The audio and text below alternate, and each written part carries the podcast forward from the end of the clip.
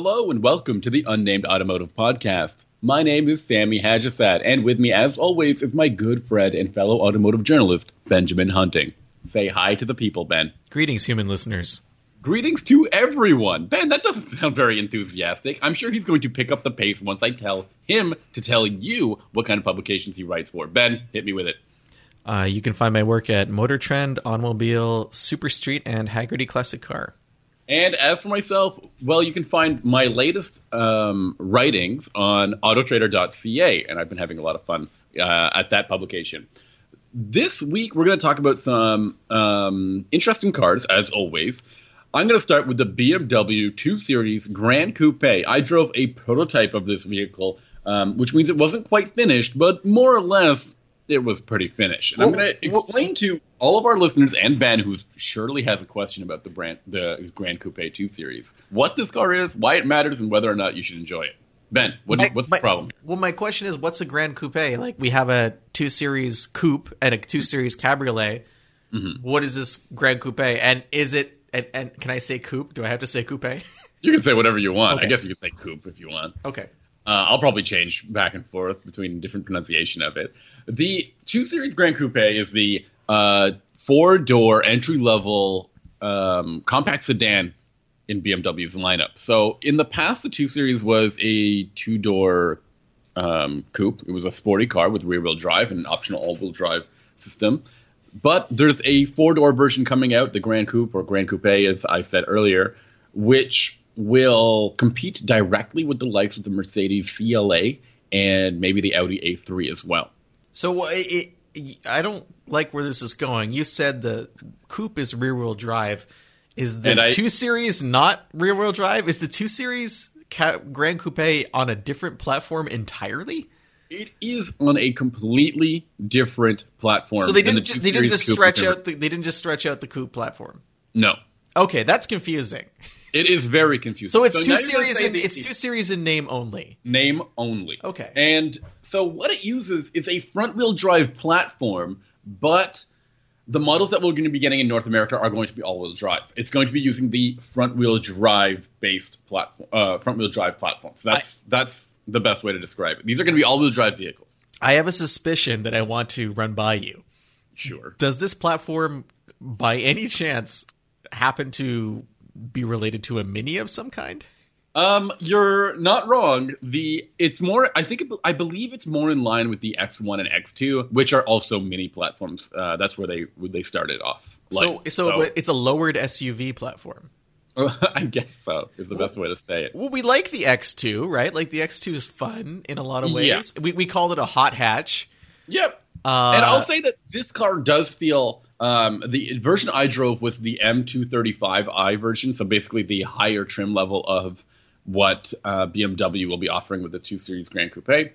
Um, and it was actually pretty good to drive. It felt exactly what I wanted the CLA to feel like. Okay. Now I know that doesn't really explain a lot. The, it's a the, very personal uh, evaluation. The CLA is Mercedes' entry level vehicle. It too was front wheel drive based. It offered all wheel drive, um, and it was supposed to be an affordable um, Mercedes. And you know what? They achieved the affordable Mercedes part for a thirty thousand dollar car, but it never and it felt actually pretty sporty, but it also felt really unrefined, and it didn't really feel fun to drive. Is that the best way to describe the CLA when when you had it? We've then? gone deep into the depths of how I feel about the CLA, okay. so I don't think I, I, need to reiterate any of that. I, I don't want to dredge up that negativity. Okay, so then I think it sounds about right. Where the the and it's actually taken a long time for BMW to enter this segment um, with a vehicle. The the CLA is entering its second generation very soon, and um, Audi has had an A3 for a very long time as well although the sedan was just kind of recent. For BMW to be kind of late to this, they had to deliver something that was going to be definitively better than what the comp- competition offers. And I think this new 2 Series is it. But you really have to wrap your head around the it's not rear wheel drive based. It's front wheel drive based, but it's all wheel drive. So. so. that 235, does that mean it has a horizontally mounted six cylinder under the hood? What's the deal? Of course not, Ben. Come on, this is BMW we're talking about. None of their none of their names make sense, right? Right. Insert silence. like the uh, X2 M35i, this is a four-cylinder engine. It makes 301 horsepower, 332 pound-feet of torque, and it uses an eight-speed automatic transmission. As a result, it, it hits 0 to 60 in 4.7 seconds, which isn't slow at all. No, that's very fast. Um, and this is interesting to talk about because the CLA has a, a full fledged AMG version of the car, um, which has 365 horsepower, which is a ton of horsepower. And it's a much better version of the car, to be It honest. is probably the better version of the CLA. It is the best version of the CLA. But this car hasn't the the two series hasn't yet reached the full fledged M status, and I really don't know what to say about that. I think the M2, the rear wheel drive coupe, is a better performance vehicle than the Grand Coupe can ever be. So we're just getting into a whole different can of worms in that regard, aren't we? Well, I, my my biggest question about the Grand Coupe is: is it a hatchback? No, it's uh, it's a sedan. Mm, that's unfortunate because one of the things I like the most about the 4 Series Grand Coupe is it's a Yeah. legitimate hatchback with tons of room inside. Like it's a very useful vehicle. And for a smaller vehicle like the 2 Series, you'd figure you'd want to kind of amplify as much cargo space as possible, especially if it's coming from a crossover platform. Absolutely, it makes sense, right? But no, this has uh, a sedan.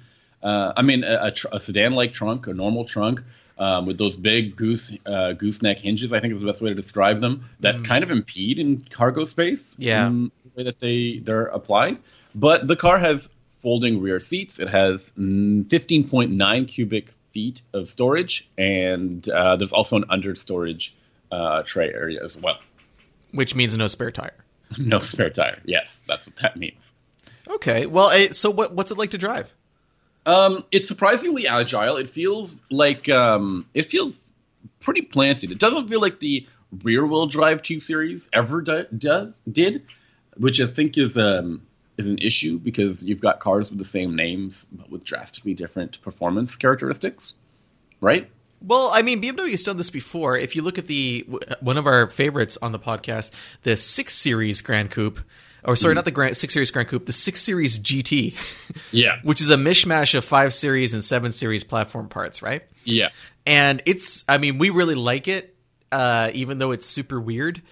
Uh, so BMW has a history of kind of just looking at its parts bin and saying, how can we make something unique that maybe people will want to buy? So I can kind of get that with this version of the car. Although, at the very least, the the GT it shared a lot of um, personality with the vehicles it was based on, and from what you're describing, it doesn't really sound like there's any link between the two series coupe and the Grand Coupe. No, very little, in fact. I will admit, though, the car does feel surprisingly agile. It does feel pretty. No, I wouldn't say performance oriented, but it has a lot of performance oriented features. It has a Torsen limited slip differential for the front wheels, I believe, that will help mitigate um, uh, torque steer. I remember this is a car with 300 horsepower in a front wheel drive platform, so you've got to to manage that. And that um, all wheel drive system only splits the drive 50 50 at maximum. Otherwise, um, it'll be sending most sending most of the power to the front wheels. Okay, so it's it's it's an adaptive system. It's not it's it's not a constant split. Yeah. And then there's something to talk about um, just how tight the car feels. Really uh, tied together is the best way to put it. There's a lot of um, bracing that helps the car feel much more agile and responsive than the CLA would. Um, that's mainly because there's special bracing in the front axle and the tunnel. There's um, anti-roll bar um, with a lot of they call it high preload, which helps have it uh, helps with the support for the vehicle's sort of chassis. And then there's the M Sport suspension and M steering, which are also available, helping the car feel um, a little bit more. I guess I, I don't want to say sporty so much, but that's the way that they would describe it. It just feels a little bit more um, engaging to drive. So is the M235i the only version that's going to be coming to North America? No, there's going to be a less powerful version of the car called the 228i xDrive, which will feature 228 horsepower and 258 pound-feet of torque. And it will still be all-wheel drive. It will still be all-wheel drive. Yeah, Okay. it'll do zero to 60 in four in in six seconds. Which Well, that's a huge difference. it's a huge difference. Yeah.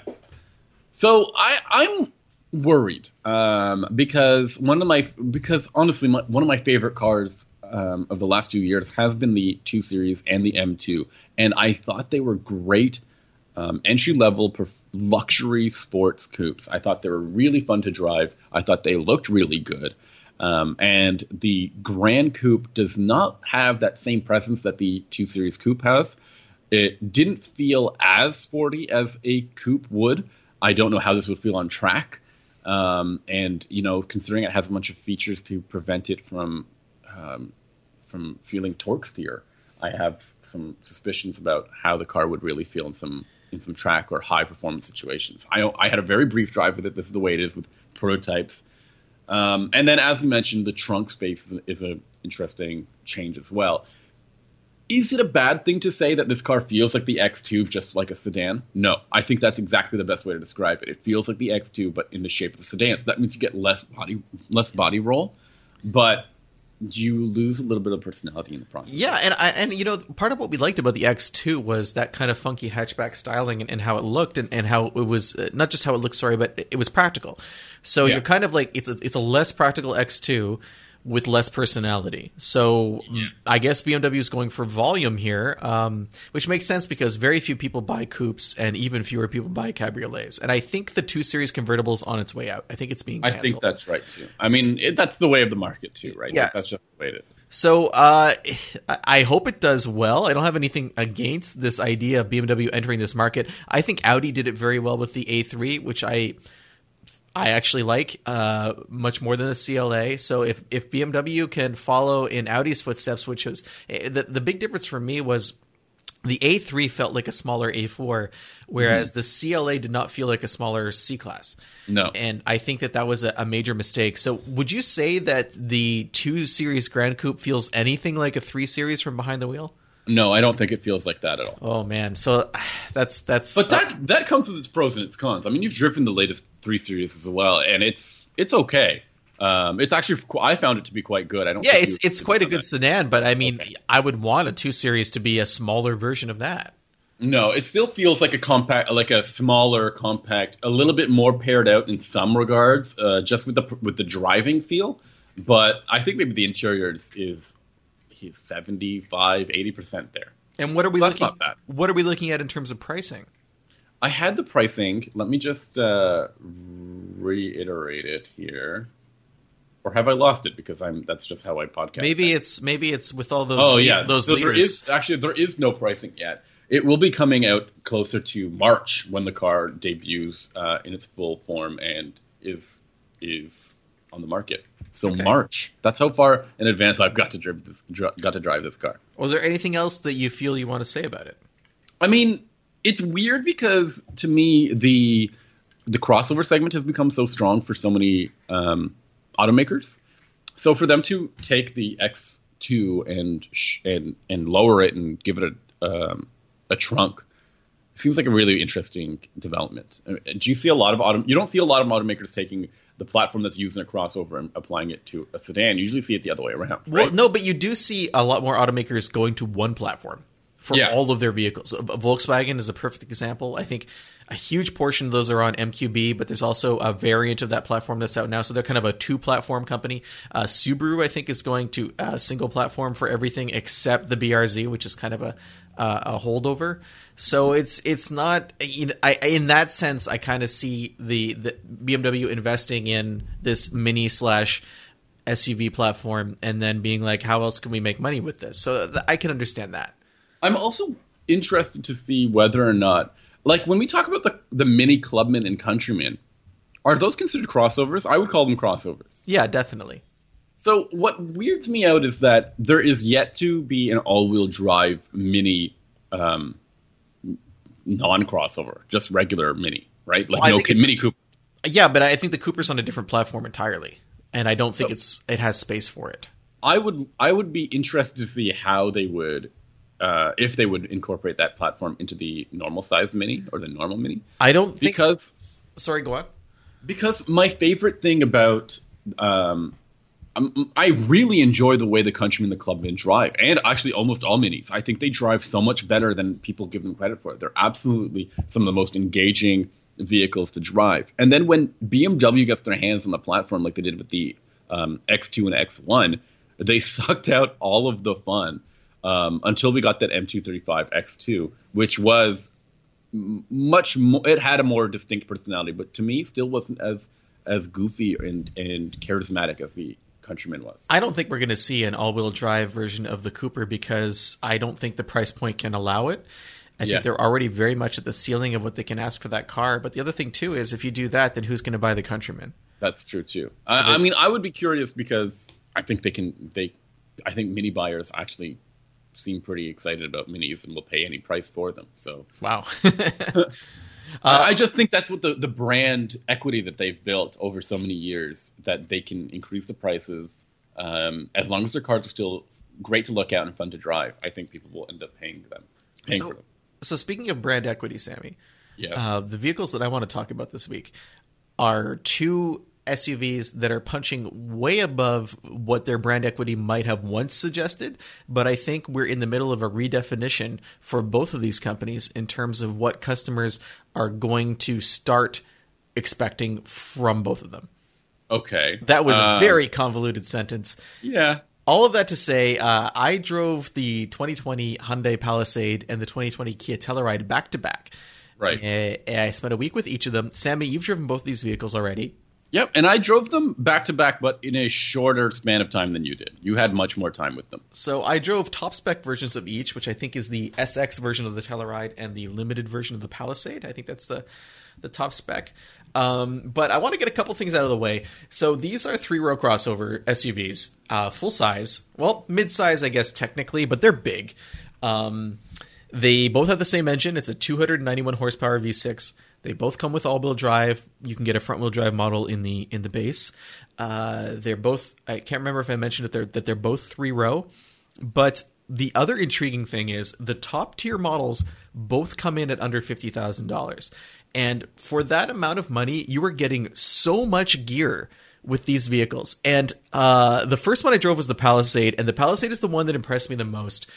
I think the exterior styling and the interior cabin of the Palisade is a cut above what anyone would expect from Hyundai, and I think you're verging on near near luxury. I mean, slow it down for me. You're going you're going wild now. I, I want to. I, I, need to talk. Wild. I need to talk about these cars. First of all, the you said you drove the the Palisade first, and it it delivers a really good strong impression the moment you you look at it and the moment you get in. Right, like yeah, it feels. It's you, there's something about what they did in the cabin that is that that's where they punched above their their weight class for sure. And it has perforated leather on the door panels in on case your door, door panels. panels start sweating. yes. And then I don't know if you saw the details in the knobs and the controls. They're it's actually quite high quality. That's something I know it's a small detail, and probably a lot of people think you're nuts for for getting so um, intimate with the controls of the vehicle, but they really do feel and and operate like a high end piece of. No, they they really went they really went ham on the whole thing. Um, there's a couple things about the interior I don't like, like the push button. Uh, the the push button gear selector is a little confusing and the chrome buttons that are underneath the buttons that control like the climate and everything that are on the the center console those are like any other Hyundai which is fine because uh, it, this is any other Hyundai, and we just have to get used to the fact that this is what Hyundai's look like on the inside now. Um, it has a 12 inch gauge cluster, full digital gauge cluster for the driver, in in the limited model that looks fantastic. Everything you touch feels soft. It feels like it was planned. I mean, obviously there's some parts bin stuff that I just mentioned, but mm. in general, this this is an ultra competitive vehicle. I I'm really struggling right now to think if someone asked me, I need a three row crossover and I have fifty thousand dollars to spend, I don't know what else I would recommend over this vehicle. It's really difficult. So I mean, I guess your I guess your your verdict when you drove the two back to back is that the the Palisade was the better pick for you. Well, there are a couple things that push me towards the Palisade. I'll, i should talk about the Telluride. The Telluride has very unique exterior styling. Uh, I know Sammy, you prefer it. Is that correct? I actually I prefer the yeah I do prefer the exterior styling of the Telluride, and I found the interior differences and the driving differences to be so minimal that I I would I would actually prefer the Telluride. I think it looks cooler um, and it feels just as good as the. I I found the interior of the Telluride wasn't up to the same level as the Hyundai. Uh, it has it relied a lot more on on harder accents, like it has wood on the dash. That I mean, it's not real wood, but you know, it has wood like elements on the dash instead of leather. It has an actual shifter, which I appreciated, but the um, gauge cluster, it's analog, full analog. It felt a little lower rent and so did the controls for the rest of the features in the vehicle. It just wasn't quite they're they're at the same price point and I found that the Hyundai just kind of pushed forward in terms of making me feel like I was driving something special. Whereas the Telluride was very good, but it didn't feel as special. And I don't normally for me it's not normally like that with Kia. I uh, I typically appreciate their interior design, so it, it's strange because the Telluride is good, but if I had to pick, I would be picking the Palisade. Interesting. Um, did you did you have any different? Did you feel any difference with the way they drove? I thought that the Telluride transmission tuning was a little yeah. bit laxer. Did you feel that? Yeah, one hundred percent. Um, I don't know about laxer. I would say that it was um, smoother. It was a little bit softer in the way that it changed gears, um, and it felt more refined. I don't know why that is. I don't know if that was because the the Tellurides we have are easy, are earlier production or something like that, and they haven't had all of their issues sort of um, sorted out. But to me, the the Palisade just felt a little bit more buttoned down with the driving feel um, in comparison. There's a couple other things too. The Hyundai has a power folding third row. Yeah, it's pretty it's cool. Slow, it's slow, but it's pretty cool. I actually used it. Uh, and I, I was hauling some family around in the vehicle, and there was plenty of room for everybody, and we were just kind of playing around with a lot of the features. My my mother owns a uh, a Hyundai SUV, so it was kind of interesting for her to see. She has a um, a Santa Fe, and mm-hmm. uh, she was curious about you know this larger version of of of a Hyundai's family vehicle. But um, I, I have to say, I was super impressed with this vehicle. I, I can't. I haven't driven the the Lincoln. What is it? The Aviator. Yeah. Which is uh, is is the Aviator three rows? It is. Yeah. Okay. Um, and it's based a, a, bit on the Explorer, which is another car that I haven't driven either. Yeah, I haven't um, driven. I haven't driven both of these, and these seem to be pretty competitive too.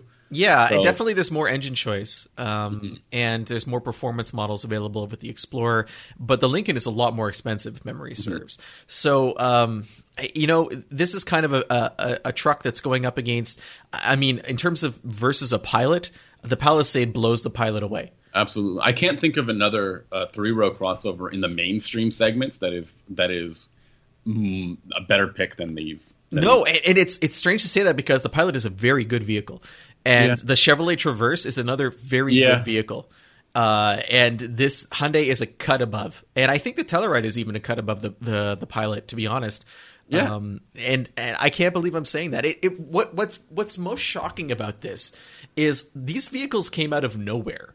They this isn't an evolution of something that Hyundai has been working on over time. I mean, we had the Santa Fe and then we had the Santa Fe XL, and those that was the three row version. But th- these were not genre changing vehicles. I mean, the Santa Fe XL was just a bigger Santa Fe, which is a perfectly good midsize crossover. The Palisade is something that raises the bar in the segment, and it's the first try. And I can't stress how shocking that is. Um, there's something that needs to be said about um, that.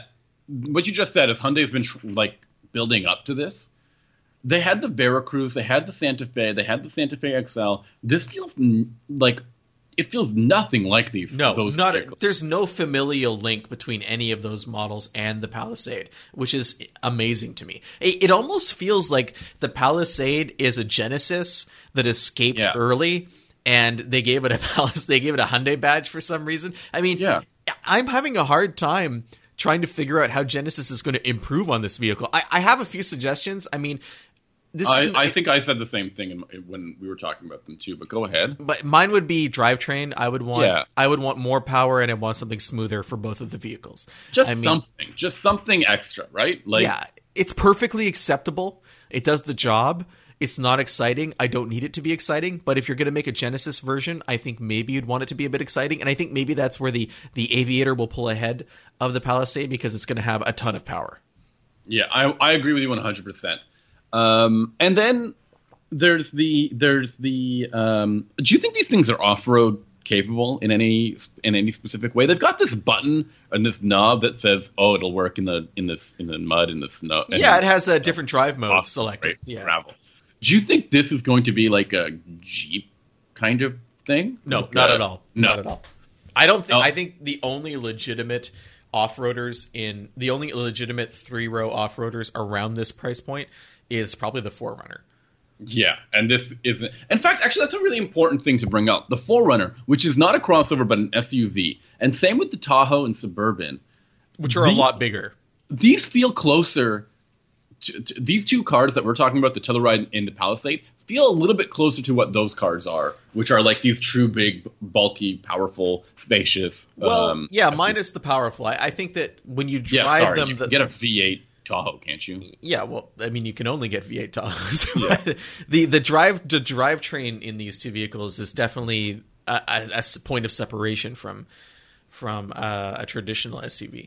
Um, not just in terms of power, but in terms of how they feel and how Sammy was saying earlier, how they deliver the power. Yeah. But uh, it, the the 4Runner is, is an exception. It's there's I think it's it's still body on frame. I think. Um, and the the Grand Cherokee is another vehicle that is has definite off road chops, but it's not three row. It's it's still it's still uh, a two row. There's the Durango, which is based on an extended version of the Grand Cherokee's platform, but it's not really an off road vehicle at all. So no. And and I think that the Durango, in comparison to these vehicles, I mean, it, it's quicker. You can get an SRT model if you want, but it's not nearly as refined, and the interior is not even close to being as nice. Yeah.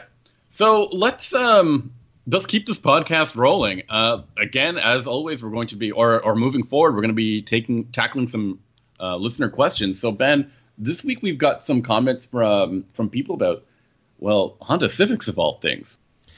So we had a question come in from Brad who wanted to talk to us about something we had said actually quite a long time ago when we were talking about Honda Civic SIs. Now, Sammy, you and I both know there have been hits and misses when it comes to the SI. And uh, one of those misses is one we've talked about a lot on the show. Um, that's the t- 2012 model that came out right around the recession. Like it, it, had been under design when the recession hit in 2008, 2009. Honda yeah. thought that they were going to have to come out with a low spec car so that people would, you know, they weren't necessarily wanting to spend a lot of money on an entry level vehicle. Turned out they were wrong, and all the other compact cars came out with tons of features, and Honda had to do an emergency refresh. Oopsies. Um, yeah, it was a very expensive whoopsies, but kudos to Honda for stepping up and owning it. But we had Brad wanted to talk to us about a car that came out just before that, and that's the 2011 version of the SI, which was the last SI to have 197 horsepower, 2 liter high revving engine. Okay. Um, the that engine was replaced with a similar power but not as exciting 2.4 for the poverty spec car we were just talking about. Right. So uh, I had said that it was a missed opportunity from Honda, and I wish it, ha- it had been better.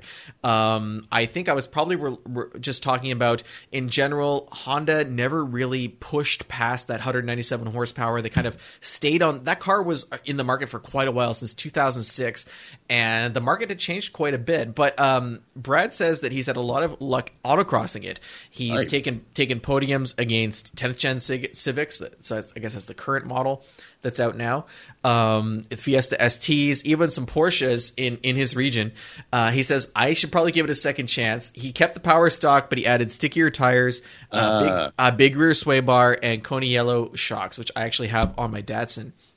Um, and they're good. They're good. You, find them good suspension, huh? Yeah. Well, I I, I broke one, but uh, other than that, um, they've been pretty reliable for me. Uh, he says that he's other than them breaking, you were pre- they were pretty reliable. Well, one out like of four that. is not bad. but uh, he, he he's switching to a 2019 WRX for next year, which is going to be a different class for him, street oh, touring. Oh wow! And that's going to be a big change because that is a very different car. Sammy, when's the last time you went autocrossing? Uh, I can't remember the last time I went autocrossing uh, with my own products or my own cars uh, competitively or anything like that. But I have done some autocrosses with um, uh, on some manufacturer events, and um, I I'm trying to think here. I think we we did a little bit of kind of like a rallycross in, with Infiniti a short while ago, which was kind of cool. But talk to me about what you what your experience with is with autocross. You used to autocross a lot, right? I used to. Yeah, it was kind of my gateway into motorsports uh, back mm-hmm. in like I think 2008. I first started. I had a BMW E34, and then I switched to a Miata. And I did all the evolution schools and a bunch of other schools, and uh, I, I, enjoyed it quite a bit. I, I, don't do it as much anymore because I, I do um, my my track stuff instead, my road course stuff.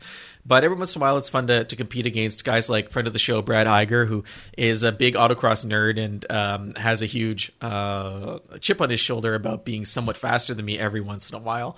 So I enjoy that. I, I in Montreal, I, I'm not familiar with. What do you mean local- by somewhat faster? If he's faster, he's faster.